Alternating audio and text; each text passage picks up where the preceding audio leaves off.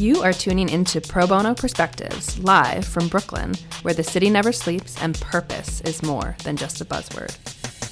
Pro Bono Perspectives brings together leaders that have traveled across sectors, industries, and experiences on their path to creating change for the communities in which they live and work.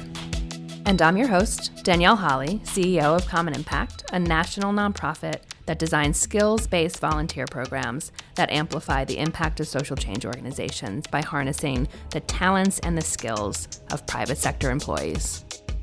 I am lucky enough to cross paths with these leaders every day through my work with Common Impact and can't wait to bring you behind the scenes to share their stories.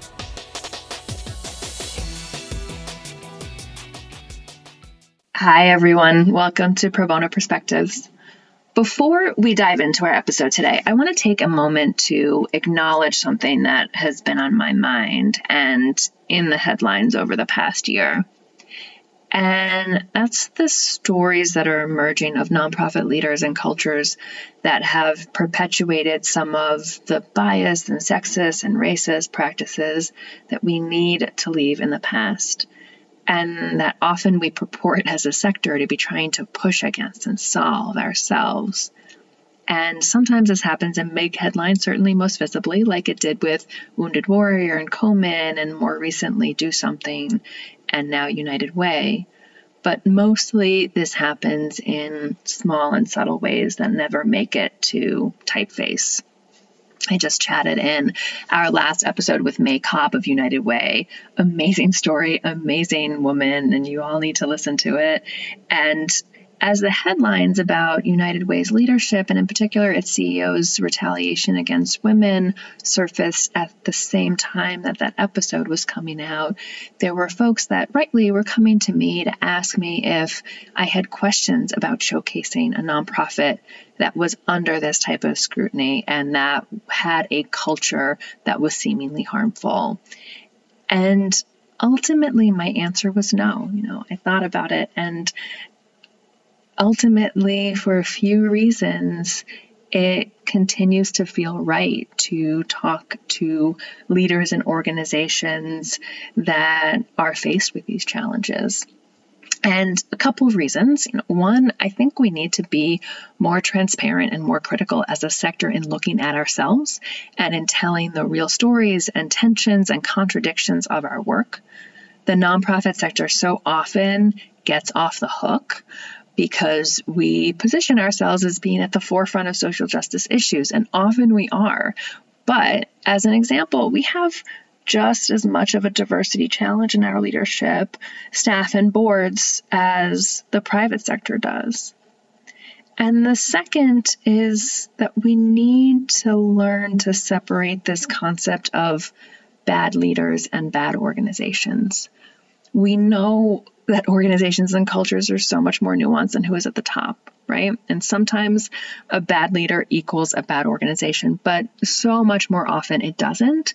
And the programs that are being run are really meaningful, and the individuals and the staff members who are running them are really conscious and purpose driven leaders, even if they are not leaders in name or in title.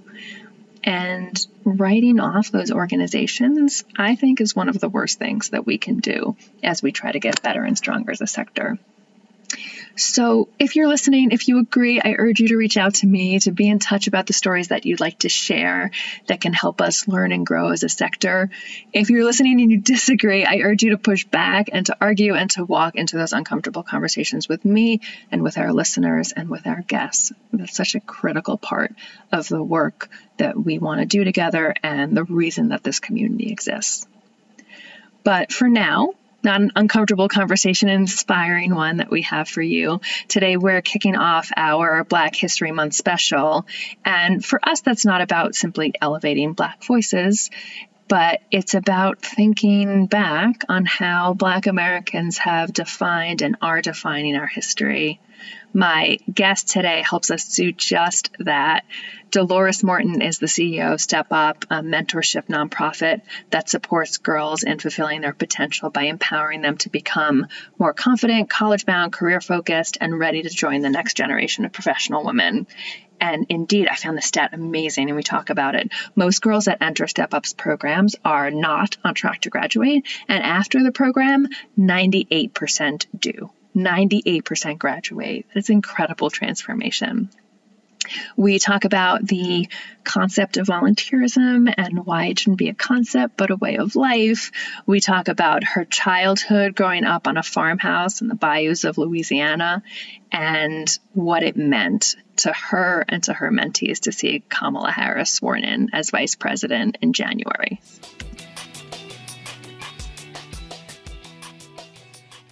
Dolores, thank you so much for joining me today. Welcome to the show. Thank you. Thanks for having me, Danielle. So, your career has been really rooted in volunteerism, which we love here at Common Impact. You began your career as an AmeriCorps member in your hometown and have been then in leadership positions at City Year and Points of Light and the Louisiana Association for Community Economic Development. Say that five times fast. uh, tell us what drew you to volunteerism. How did you get to where you are today?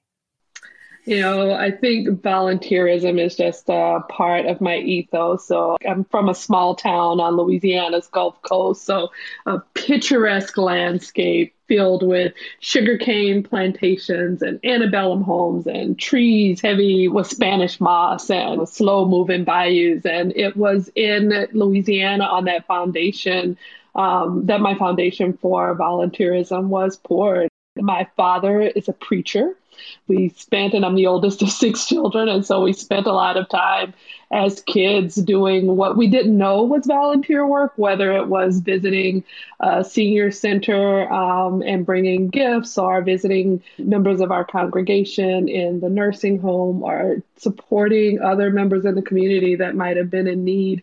So it just was natural um, and a part of who I was and the example set by my parents that kind of led me to a career in service and in volunteering. And then starting off as an AmeriCorps member in my hometown actually helped me formally to see the needs in my community in a different way. So, needs that I didn't know existed as I was growing up. And that was how AmeriCorps actually became the real launch pad for the career that that I've had that has been just so rewarding and I, I, look back at all the ways I've been able to make make good things happen for people in my communities for families for companies and I'm just really feel privileged to have had this career I love that concept, this idea that it wasn't volunteerism.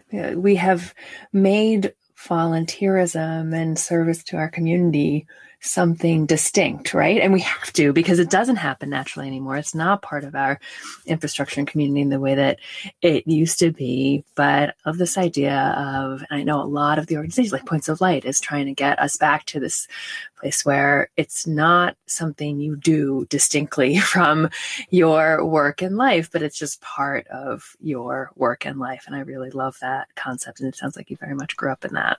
Mm-hmm, mm-hmm. Yeah, it's uh, and we think about it's it was natural because it was the kind of community I grew up in, the kind of household. Even as we think about the future. I've been doing some reading, working right now in a youth service organization about how do we define success. And 21st century success really is not only about how you, what your career goals and getting the right education, but 21st century success now is, it does include what am I doing for my community? How am I showing up? In my community. And so it's it becomes bigger than success for me and success now becomes a part of is defined by success in the community success in the world.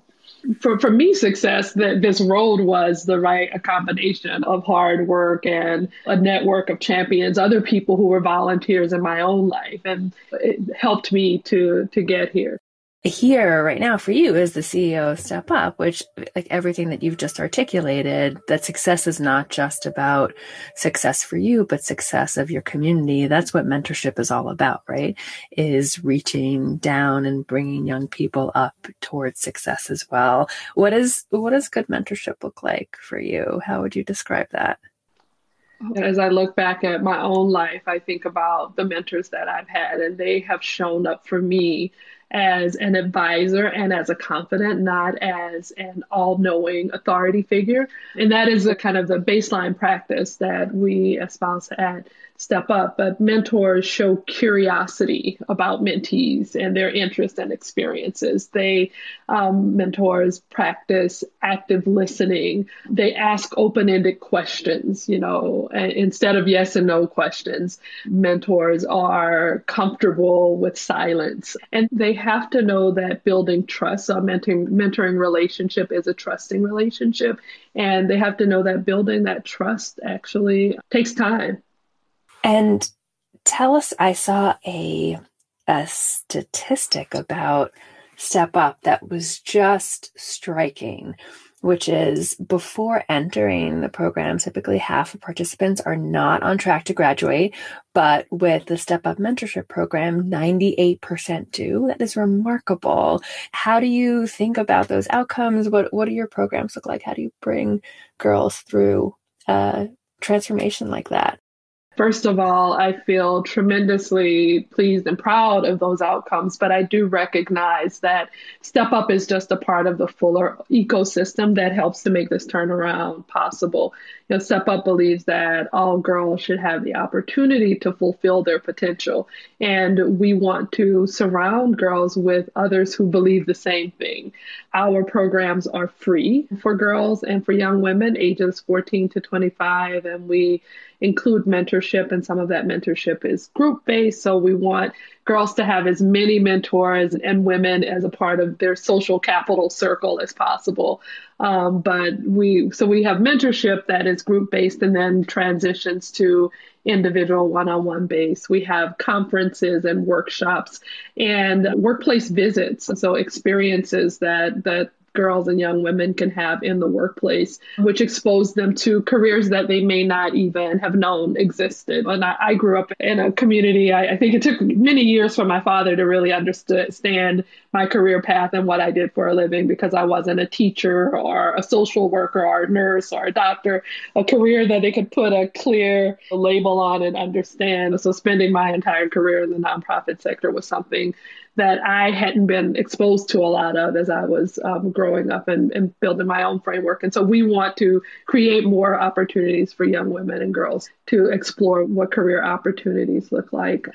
Our programs cover critical skills like managing emotional well being, building resiliency and confidence, and then identifying and honing the, the skills for their future careers.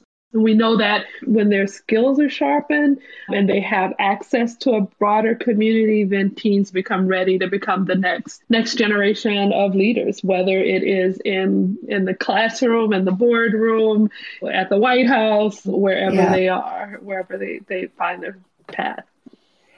Well, and that is, it's so present in my mind right now, right? The, these girls being able to see themselves in positions of power, to see those role models. And I know as a grown white woman, the power of Kamala Harris ascending into the vice president role was so incredibly powerful. I can't even imagine what it was like for women of color and girls of color to see her and her nieces standing in the White House. How do you think about that? How do you think about that exposure and what that means? And is that part of what Step Up is trying to do and build into its programming? Would be curious what your take on that is. Yes, at Step Up, we frequently refer to the mantra, you can't be what you can't see. And we, we refer to that, but that is not the foundation of what we want because we want girls to not only be what they can see, but to imagine things that they can't see. We know that the careers of the future may not even exist now. And so we believe that an important part of our work is connecting girls to mentors who look like them and are working in a myriad of careers and roles.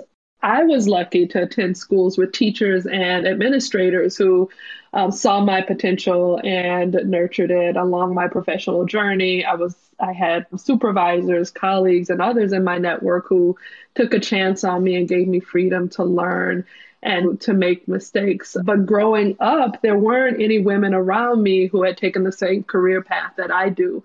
But what they did do was instill in me a belief that I could aim high. And these Black women are still a part of my life and my story. So I, I, think the other thing that I take with me and that that moment of inspiration, seeing first woman of color take the oath of office as vice president, administered by the first Latinx Supreme Court justice, was so powerful for me, and and it just reminded me of the how my success has opened doors for me and created spaces for me at tables and in rooms that I would not have previously been invited or even welcome.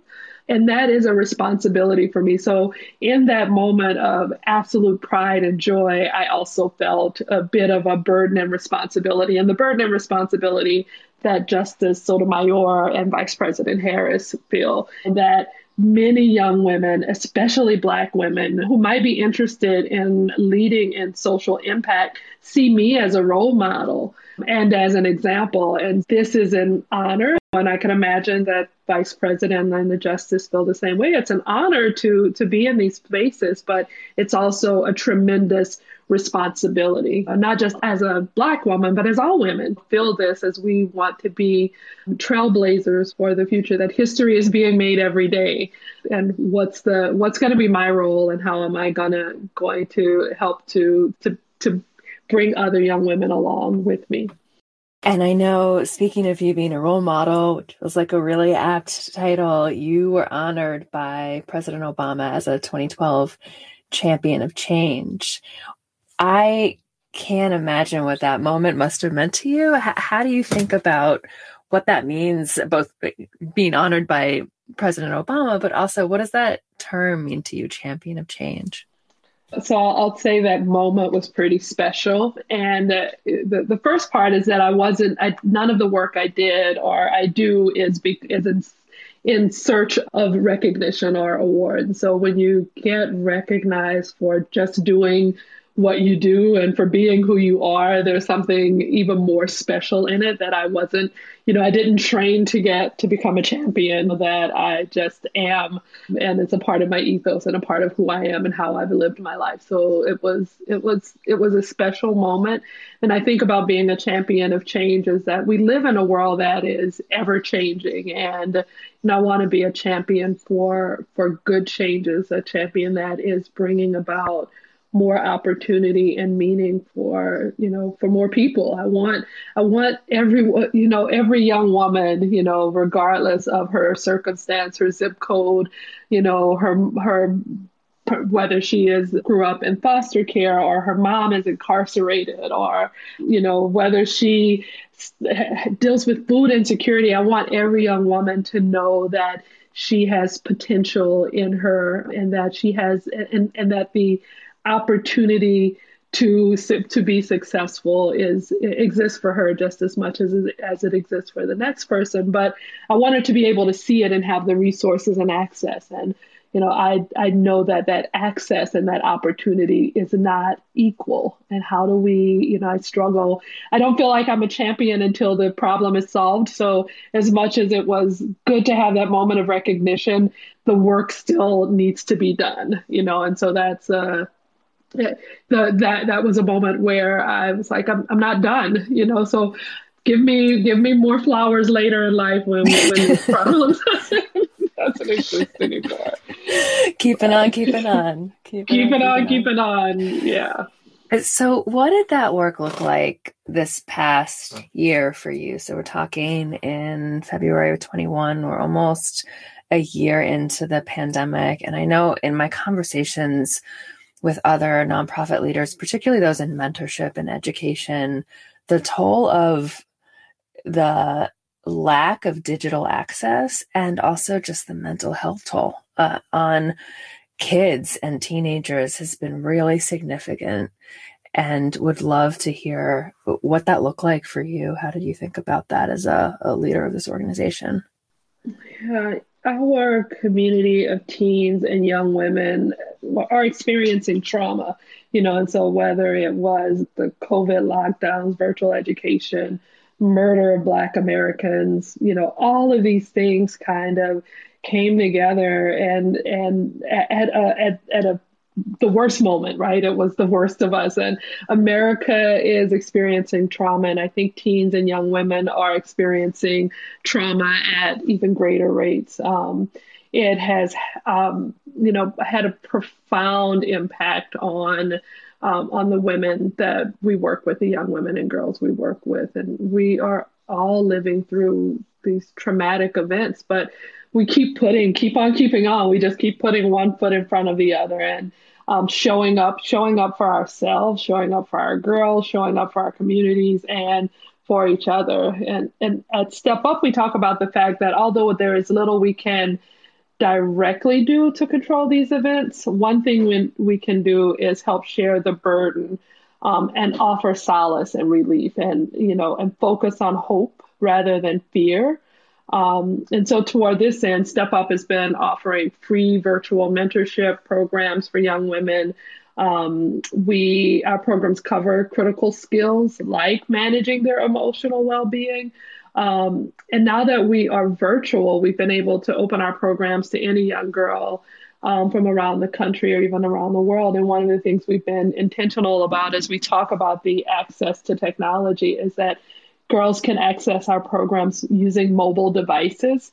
Um, because we know that a computer or Wi-Fi, even if there's a computer in the household, in some households, it's not private, and um, I I don't always have access to it. So the mobile phone, being mobile friendly, has been even more important for us, um, and and helping looking at our work as um, as helping to provide meaningful connections in a time when young people feel isolated um, and and ill-equipped to to deal with the challenges in front of them. So just knowing that Step Up is there and that we have a community of mentors. We've not had any trouble getting women or mentors in general to say to raise their hands in this moment. They have been our mentoring community has been just you know our cup is full um, in that regard.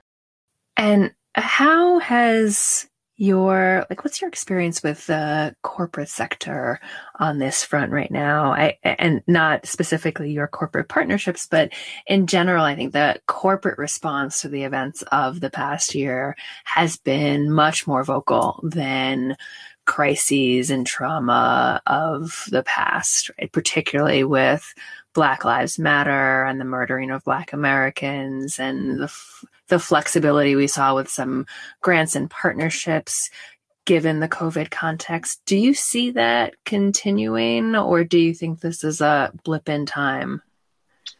I hope it continues. I, I you know, I, I think that it's easy to have those moments and not sustain the the momentum and so we we watch social media you know have have, have come to life and then we move on to the next thing and I, I don't want us to feel like as a country because you know we've had an administration change that the work is done. So uh, I, I saw in, in our corporate partners, I'll say one of the things about Step Up is that we know our demographic of girls. 97% of the girls that are parts of our program identify as being from a community of color.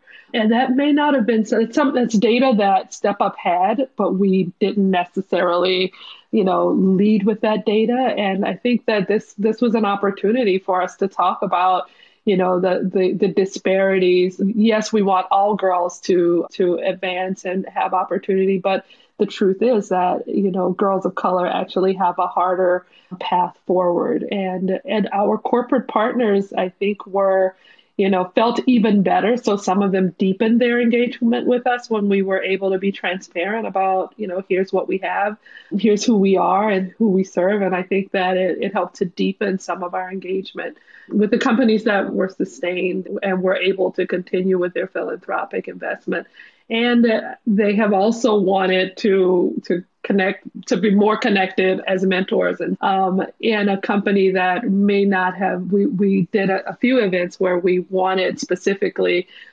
mentors as women of color, you know, and, and, and often, you know, our girls might walk into a room and not see anyone that looks like them. And women of color as mentors from corporate America have shown up even, even greater. And I think that from a corporate perspective, the companies are seeing, saw that kind of response. And I think they are going to want to sustain the infrastructure that they've built in this moment to, to help help women of color in the workplace, both to be advocates within the workplace for themselves, but also to to be external facing and show up for for teens and girls everywhere. Yeah, it's certainly been my experience as well. I mean, I was concerned that it was a blip in time. and I do think the headlines are starting to fade in a way that feels problematic, but I have seen companies really respond in force, and there's a reality to the resources they bring to bear and the percentage of employees that they have. Right, that uh, that's a really powerful force as they start to build structures around this. And I'm sure you've had really close optics into this, but in volunteerism and skilled volunteerism, it's a very white sector, not just the leadership of the organizations that are working here, but you know, to volunteer is a privilege. You're going to be able to spend an hour and not get paid. You need to have the privilege to do mm-hmm. that, right? And have been, had a mm-hmm. lot of really interesting conversations with companies to start to break that down and make sure to what you just said, right? That the volunteers and the mentors that are being connected to these girls, to these organizations are are coming from that same background experience set. So um, mm-hmm. I think I think we're making progress, and as you said, long way to go. Right, keeping on, keeping yeah. on as the theme. exactly. so to that, bringing this from the institutional, systemic uh, point of view to the individual, how can women get involved with Step Up? How can they be part of these programs. It sounds like you can engage from early career professionals to very senior leaders. What what should listeners who want to get involved do? Thank you for asking that. In addition to being a nonprofit and focusing on the needs of girls, we are also a membership organization and invite women in any stage of their life to become a member of the organization. And, and that's a, we make it really affordable, an annual donation starting at just $75. And we want them to feel connected to our work. And whether they come to us because they want to mentor the next generation of women or because they want to network among our membership and grow their own career, we welcome them. So we are all a part of a national network that is investing in, in the women of the future. And they can visit us at um, suwn.org to get started. Similarly, we, we look for corporate partners who share our vision of a world where girls can claim their seat at the table and we offer employee engagement opportunities for for our corporate partners and so whether it is sharing a, a job opportunity with if you're looking specifically to to hire we have a job board that is for step up alumni specifically so there are lots of different ways to to engage with us from your company or as individual women or just reach out to me to explore a partnership. So visit visit our website, reach out to me directly. I am happy, as you know, we we like to talk to our our partners in the community when we have a chance. And when you look into a crystal ball and think about what's next for you, what's next for the organization in this coming year, what would you point to? What are the big themes for you? We, you know, we last year, 2020 was a year where we tested and piloted a lot of new things. And I want us to, I believe that we're going to double down on some of the things that we we've tested things like our experience ship program that was you know it's how do you modify or modernize internship uh, models and in a in a virtual environment and create more opportunities for experiences like that so I imagine that we're going to go deeper on some of the things that were were tested and in, in, pilots in 2020 and really formalize um, more of those programs. We are moving, our programming had once been focused only on high school students. And going forward, we'll, we're leaning into that, that 18 to 25 year old young woman who is, you know, pursuing her post secondary academics or is, you know, taking her first job. And so providing mentoring for that early career and academic experiences after high school. So those are some of the things that that are coming in 21 and that we're building on for the future of Step Up. What is the best part of your day? Best part of my day. I am Aside a morning from person. you being in Southern California in freezing 60 degree weather. right. Um, I, am a morning person, Danielle. So, a natural morning person. I like the quiet hours before meetings begin because I spend that time collecting myself, collecting my thoughts, you know, finding inspiration. Um, but on days that I'm able, that I know that I'm going to connect directly with the girls and the community that we support at, at Step Up, the morning hours are still exciting for me. My favorite part of the day because it's this buzz of excitement um, and anticipation. So I think I'm a morning person because I grew up, you know, on the bayou with chickens and you know er, morning animals. So a little bit of the farm girl in me makes me just wake up without an alarm clock at 5:30 every morning. So no alarm just my body's like ready to go. Nature and nurture combined yeah. Good stuff. yes, yes. Well thank you so much dolores for joining me today and giving us just a quick peek into the work that you're doing it really um, striking how meaningful it is and how humble you are and just grateful that you took a little time to share your story with our audience. Awesome. Thank you for having me, Danielle. Thanks so much for listening to Pro Bono Perspectives today. If you like our show and want to learn more, check out our website at commonimpact.org. Leave us a review and tell your friends and colleagues about us. Tune in to our upcoming episodes to hear from everyday leaders using their skills to help their communities.